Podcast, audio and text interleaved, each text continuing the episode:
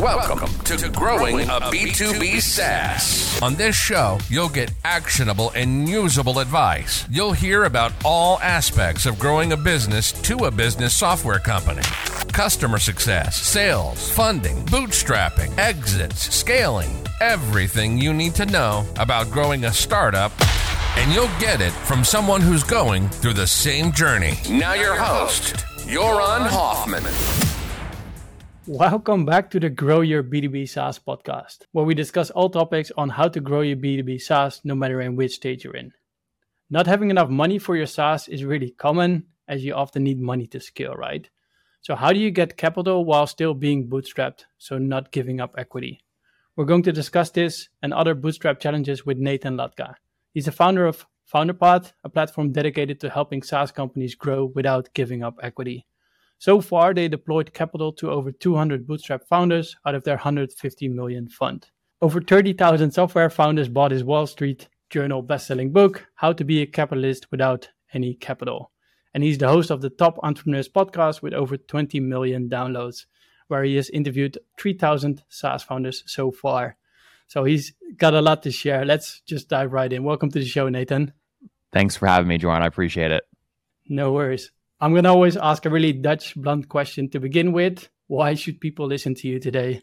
Generally, because I'll share data that they haven't maybe heard of before. I'll talk from experience. I would also say that's my bias, right? I had a software company that I bootstrapped to a million run rate. I went through a certain experience that biases me one way. So I'll share a lot of good data here. But again, the bias will be it's all tied directly to real experiences that I've had. I really love the, the data approach you, you take, even with just a, a quick chat before the podcast, uh, putting the numbers in, in place. Before we really start talking about numbers, can you quickly explain what are the different financing options a SaaS company would have? Yeah, so early stage software companies, you're typically, if you need capital, you're going to go raise on a convertible note or a safe, right? So that is really a debt instrument that ultimately translates to equity once you do have a real valuation on the business.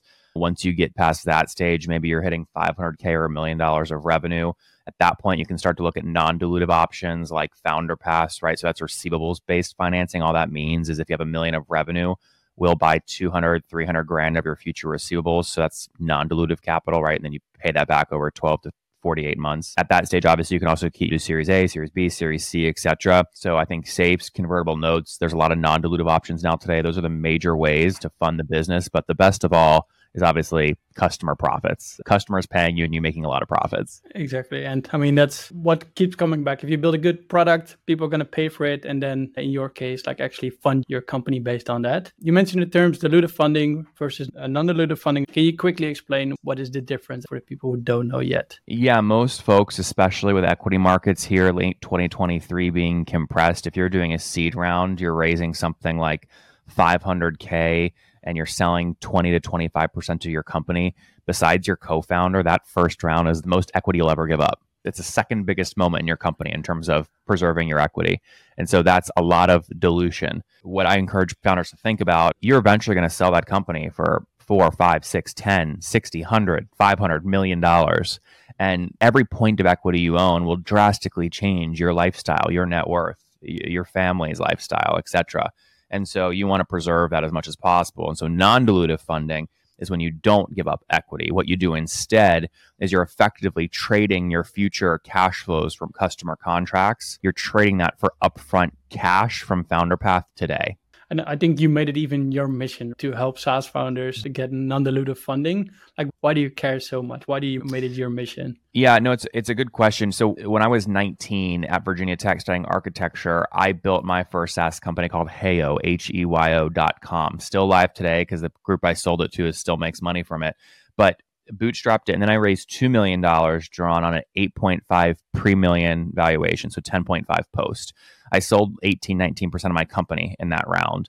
And additionally, they made me hire a professional. They called them the adult supervision COO because I was so young and in college. This was such a, a terrible thing. It made me feel like crap, but I did it. That's another 10% gone. So by the time all was said and done, I only owned 38% of the company after that round. And I had great investors participating in that round. David Cohen from Techstars, for example, a lot of great people. But the board three six months after I did the this round, the Series A round, I got a 6.5 million all cash acquisition offer for my contact. Now you guys listening, think about it for a second. I just raised at a 10.5 post. I just got an all cash offer for 6.5. Does the board approve that or not?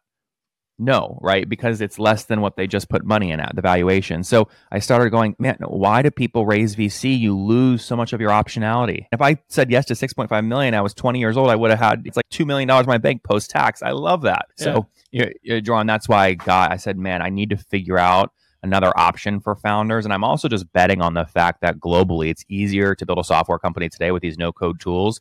This is the future American dream, right? Is like our worldwide dream, really $5 million profitable bootstrapped company, keep 100%, pay yourself a million dollars a year. That's a beautiful life. That's what we're trying to do. Help founders do that thousands of times.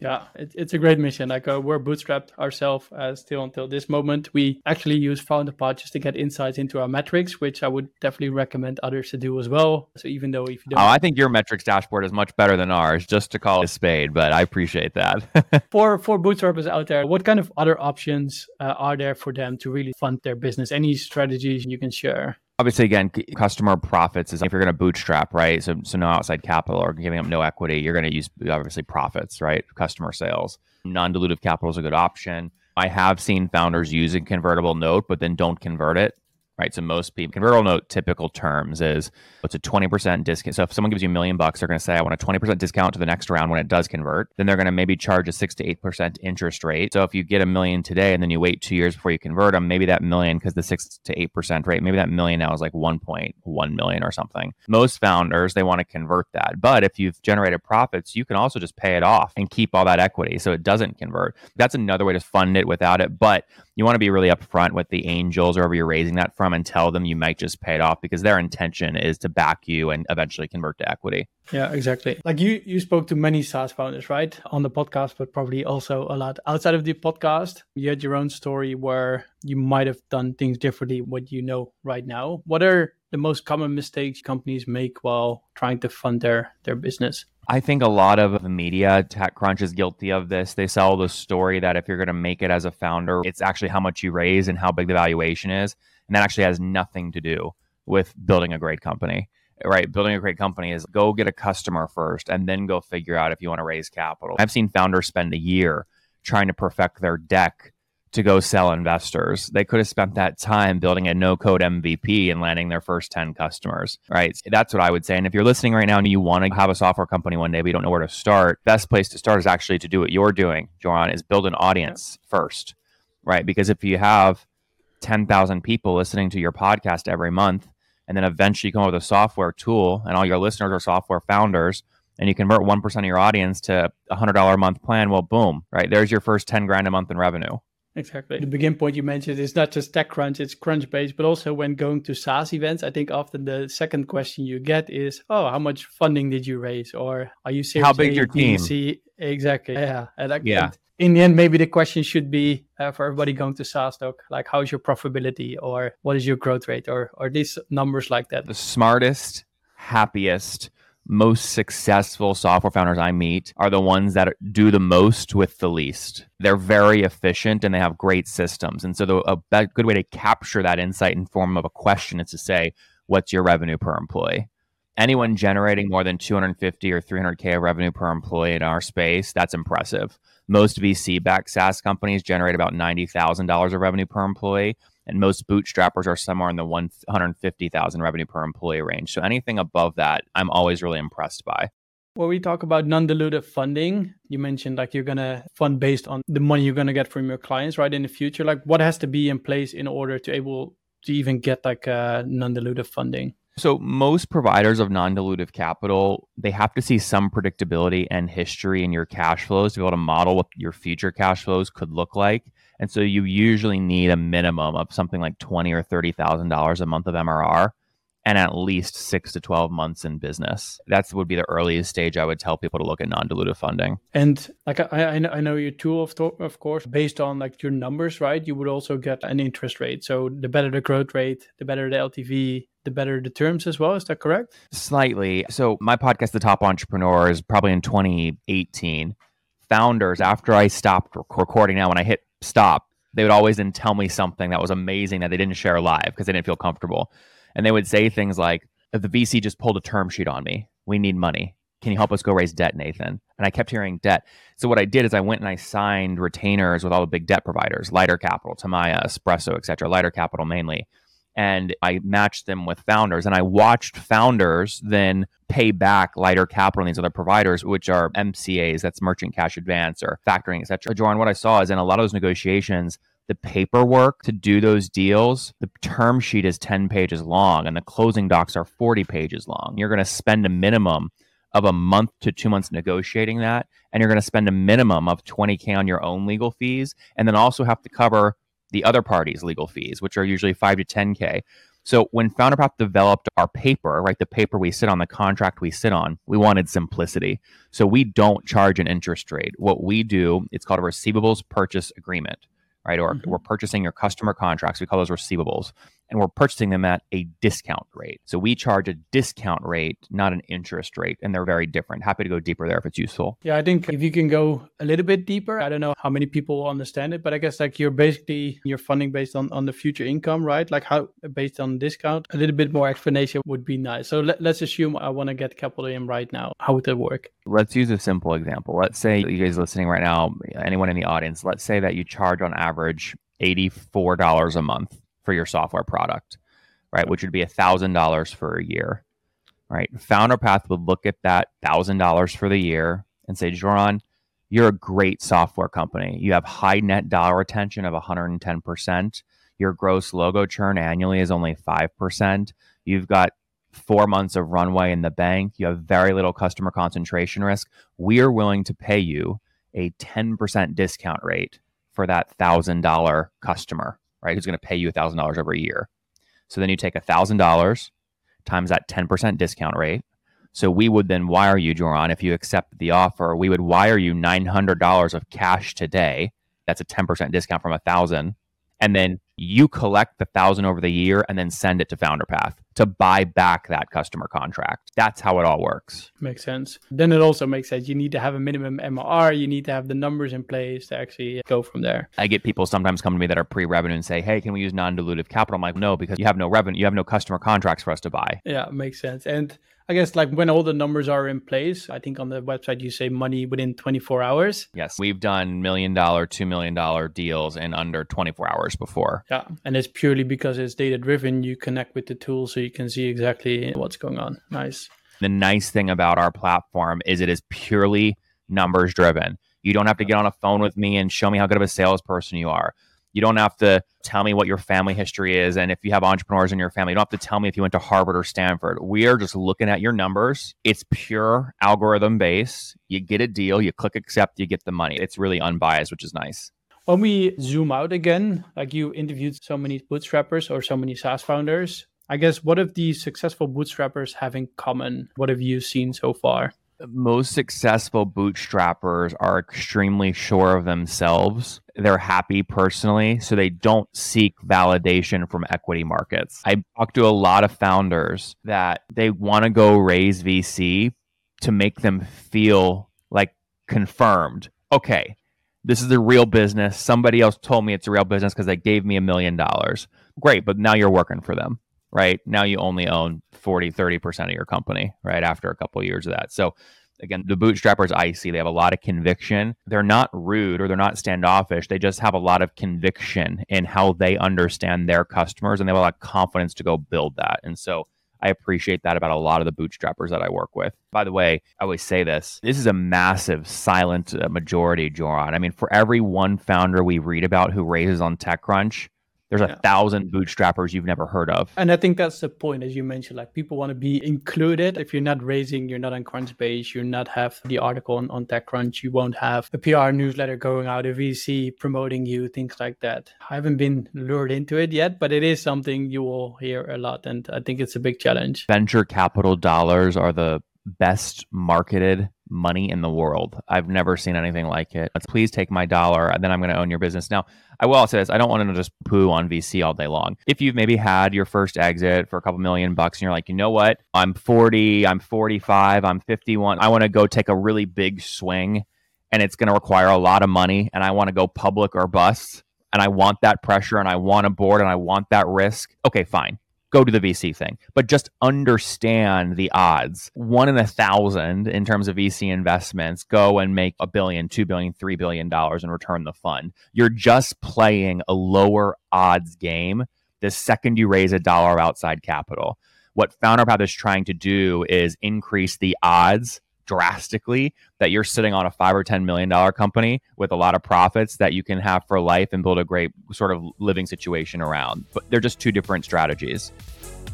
Growing a B2B SaaS is tough. We know. This is why we started Reditus. We help you to grow your monthly recurring revenue without high upfront costs. How? By leveraging someone else's network and only giving away a commission when they deliver you a paid client. It's called affiliate marketing. It's already a really cost effective and scalable revenue channel. We even made it better for you. With Reditus, you can start for free and only start paying us when you generate revenue. Learn more at www.getreditus.com. And when we talk about successful bootstrappers like, uh, and best practices, what have they been doing? I know you love numbers. So I'm just going to ask, what do they have in common number wise? What are they doing really well that they're being so successful? Okay, number one thing is they have customer acquisition cost arbitrage. Let me give you an example. Nathan Barry with ConvertKit competes in the email marketing space, right? The email list building space. He could either spend a lot of money on Google Ads to win the number one spot for the search term email marketing tool, which is expensive, probably five, six, seven, eight bucks a click, right? That's one strategy. But no, what he did instead is he used his brain, his creativity to save money and win. What he does now is he hires local photographers off Thumbtack to take pictures of his customers. He then gives those free high res images, right, to his customers. They use it on their websites. They backlink to ConvertKit right? He uses those images on his website promotional materials, and he's bought his domain authority up on ConvertKit drastically from all the backlinks from that photo strategy.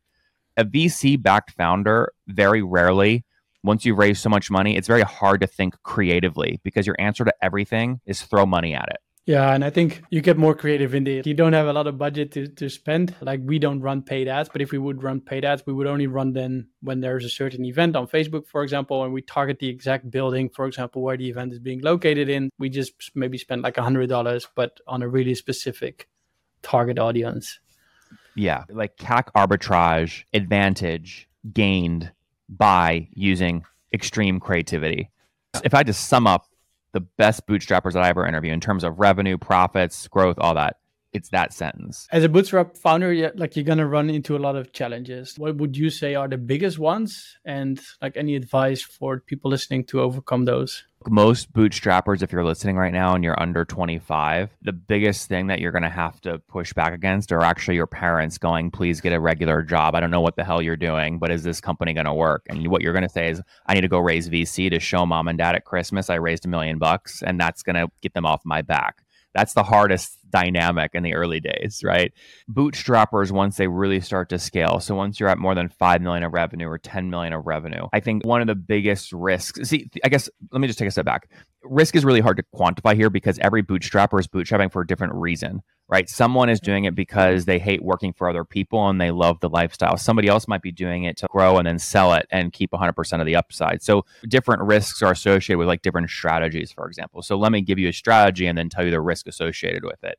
If you're building a company, and you're bootstrapping and you want to sell it one day and have no board and have full control and keep 90%, 100% for yourself and your employees, the biggest risk to you is that you will keep holding out for a larger and larger offer instead of just creating a quick win, which then compounds over time. The ability to be able to say you sold a company drastically increases your optionality for whatever you do next. And it's very hard to quantify that optionality. So most people just keep waiting. Oh, you're only going to pay me a 4x. I'm going to wait for a buyer that's going to pay a 6x. And then you slog for three more years. And then you finally get like a 5.3x offer. And you're like, oh, I should have took the 4x two years ago and gotten some time back. So that's the biggest risk. That makes sense. You already mentioned it, right? 5.5.3x. Uh, we're going to talk about multipliers. The topic is how to sell your SaaS for a 10x multiplier. Can you already share some quick insights here? Yeah, we're having so much fun. Anyone listening, you can uh, go look on LinkedIn, just search my name and the word like bootstrap or SaaS event. We do this once a month live. You know, be a thousand p- founders live. It's a ton of fun.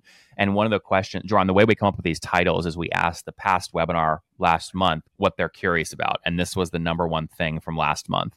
And so, what we did, since FounderPath has seen a lot of founders use us for capital, then go exit, you start to recognize there's a playbook. What I've seen is the playbook is actually not common sense. So, what I mean by that is most people, when they want to sell their SaaS company, their first question is, What are multiples today? If the only thing that determined your outcome as a founder in terms of your exit value is what are multiples today. None of that gives you credit for you being, you're just defaulting to what the market multiple is today. Why would you ever do that? Right? Sure, it's a guidepost, but why would you ever do that? It's silly.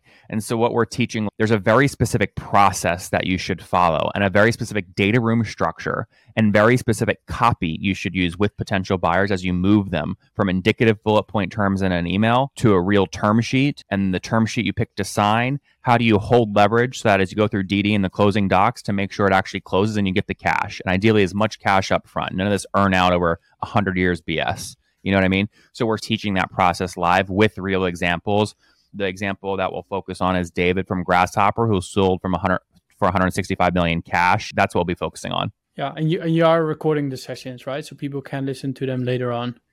We do, but you guys are busy listening. So if you're not able to make it later tonight, I'll just give you one quick takeaway. This is something all of you guys should be doing. Over as you're building your company, you're just going to get natural inbound from people saying, Would you sell? Now, many of you would just ignore it. You might not even return the email. I would really encourage you to start replying with copy that sounds something like this. We're not looking at selling right now. There's a lot of upside. I just started growing this thing. However, I have a monthly update email I send to people I want to keep close to the business. Can I add you to that send? So what you do is you then start building this list over two, three, four, five years of all these people that have reached out inquiring about buying. You then keep them close, right? They're always thinking about you because they're you're getting a monthly or quarterly update.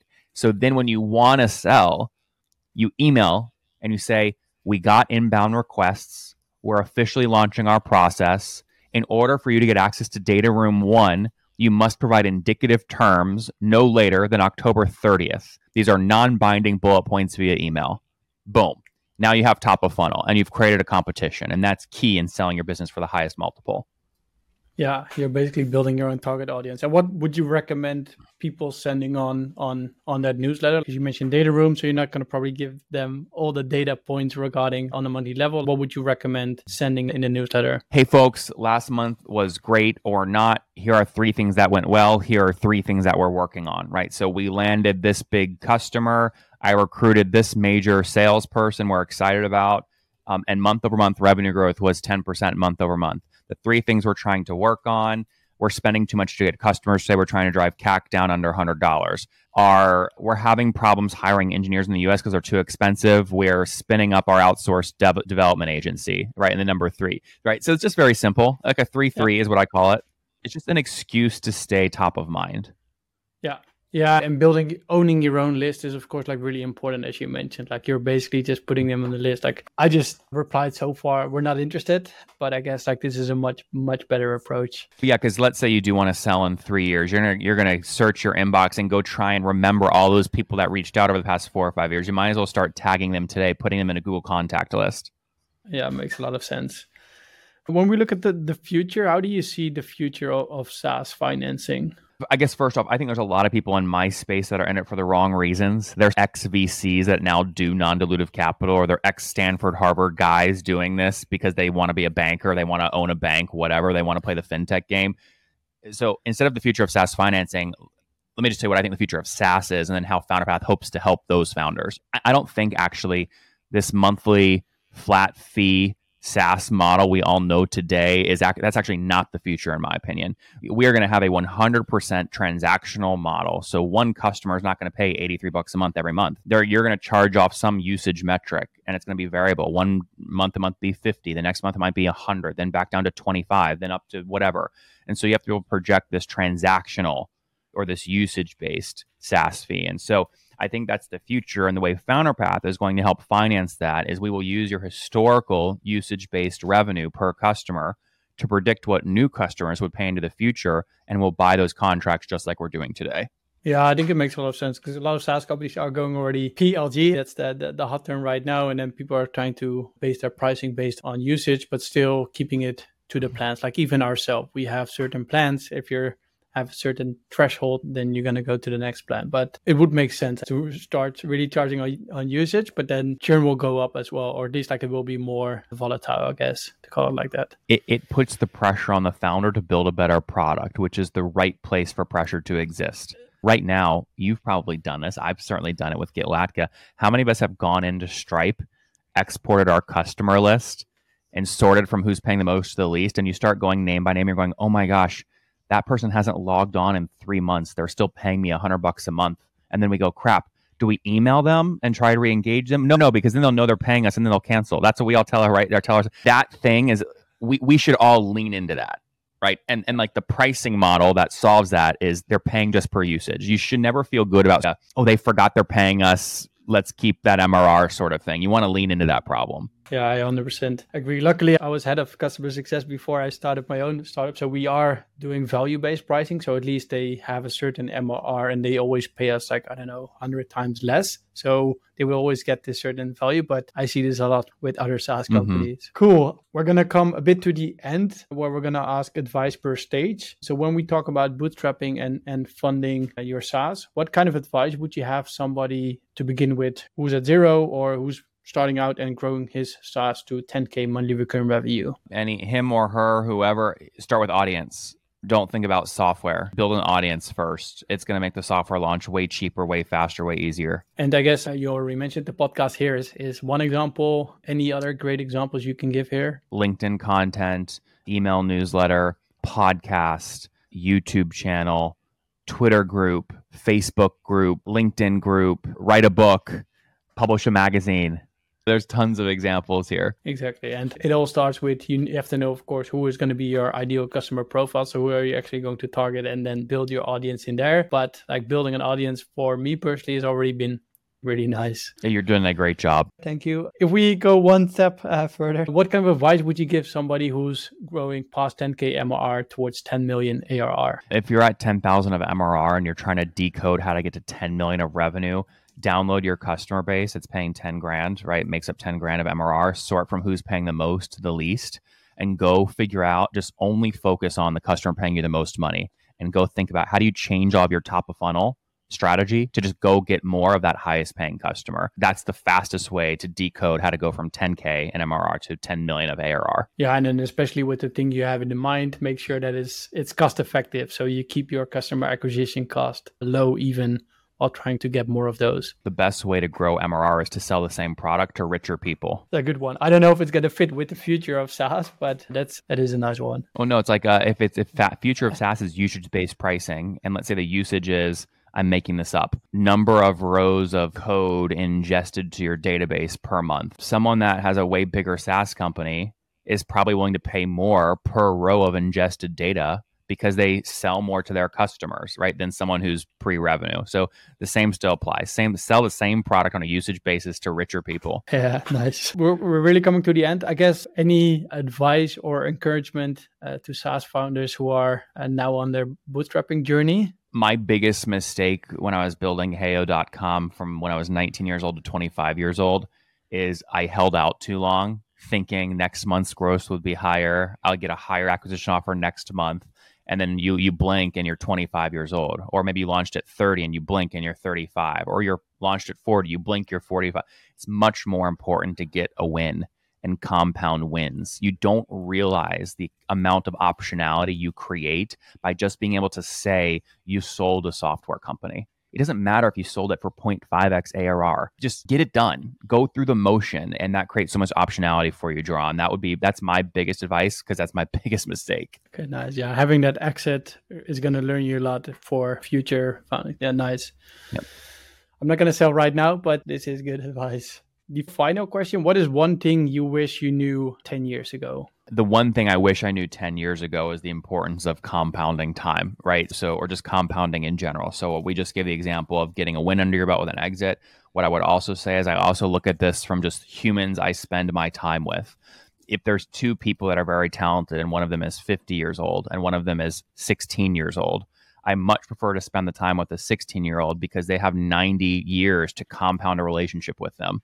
So I'm constantly thinking about how do I surround myself with very young people who are very talented because they have the longest amount of time if we hit it off that we can compound our relationship with. And so I'm constantly thinking about compounding wins and compounding people who are talented because that's what's going to lead to a lot of success long term for me at least. Yeah, I think that's really good advice. We're going to link to the webinar. We're going to I think we agreed to to add a screenshot to the cap table of Founder Path. If people want to get in contact with you, we're going to add ways to do so via LinkedIn. But what is the best way? Is that the best way to get in contact with you? Yeah, the best way to reach me if you're doing a million dollars of revenue, you're looking for $300,000 to fund the business but still keep your equity, shoot me an email, nathan at founderpath.com, and just put Joran's first name in the subject line. Say Joran Podcast, and then I'll reply to you immediately. I'll treat you guys extra special.